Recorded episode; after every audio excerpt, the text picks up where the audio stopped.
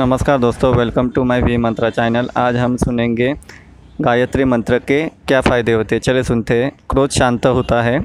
गायत्री मंत्र के उच्चारण से हम अपने क्रोध को शांत कर सकते हैं। गायत्री मंत्र का उच्चारण करने से शरीर के अनेक बीमारियों से भी छुटकारा मिल सकता है। ऐसा माना गया है कि इसके उच्चारण से रक्त का संचार सही तरह से होता है। इसके अलावा अस्थमा रोगियों के लिए भी इसका जब यह बेहद लाभकारी बताया गया है। साथ ही साथ त्वचा के लिए भी यह फ़ायदेमंद होता है। इससे त्वचा में निखार आता है। विद्यार्थी के लिए भी लाभदायक है। पर पढ़ने लिखने वाले बच्चों के साथ यह आम समस्या होती है कि याद किया हुआ जल्दी भूल जाते या फिर पढ़ाई में मन नहीं लगता है। यह माना गया है कि गायत्री मंत्र का उच्चारण करना उनके लिए बहुत ही लाभदायक होता है, जिनकी स्मरण शक्ति कमज़ोर होती है। उन विद्यार्थियों के लिए गायत्री मंत्र बहुत ही असरकारी होता है। प्रतिदिन गायत्री मंत्र का उच्चारण इन सभी परेशानियों से छुटकारा दिलाता है, साथ ही इससे ज्ञान में बढ़ोतरी भी होती है। और बहुत सारी बीमा समस्याओं की मुक्ति भी होती है इससे।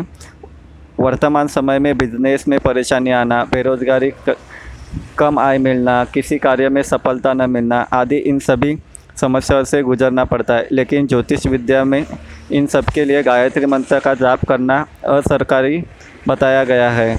अर्थात जीवन की परेशानियों से निपटने के लिए गायत्री मंत्र का उच्चारण आवश्यक कर, अवश्य करें। जग जाता है सोया भाग्य।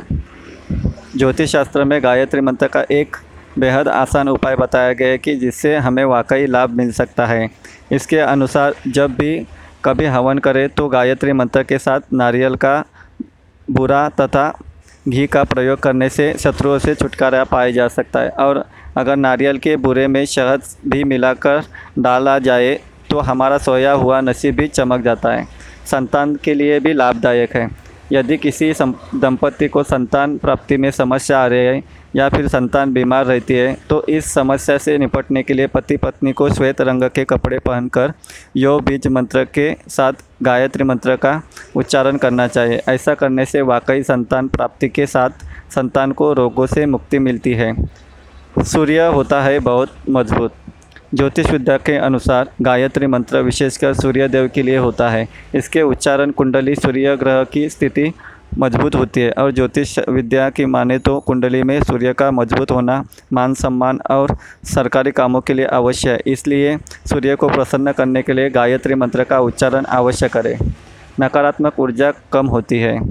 वास्तुशास्त्र के अनुसार जहाँ कहीं भी वास्तु दोष होता है तो या घर के जिस हिस्से में ये दोष होता है वहाँ से नकारात्मक ऊर्जा निकलती है, यह हमारे दिमाग पर भी असर डालती है। ऐसे में ज्योतिष विद्या कहती है कि इस मंत्र का प्रतिदिन उच्चारण अवश्य करें, क्योंकि इससे नकारात्मक ऊर्जा का प्रभाव खत्म हो जाता है।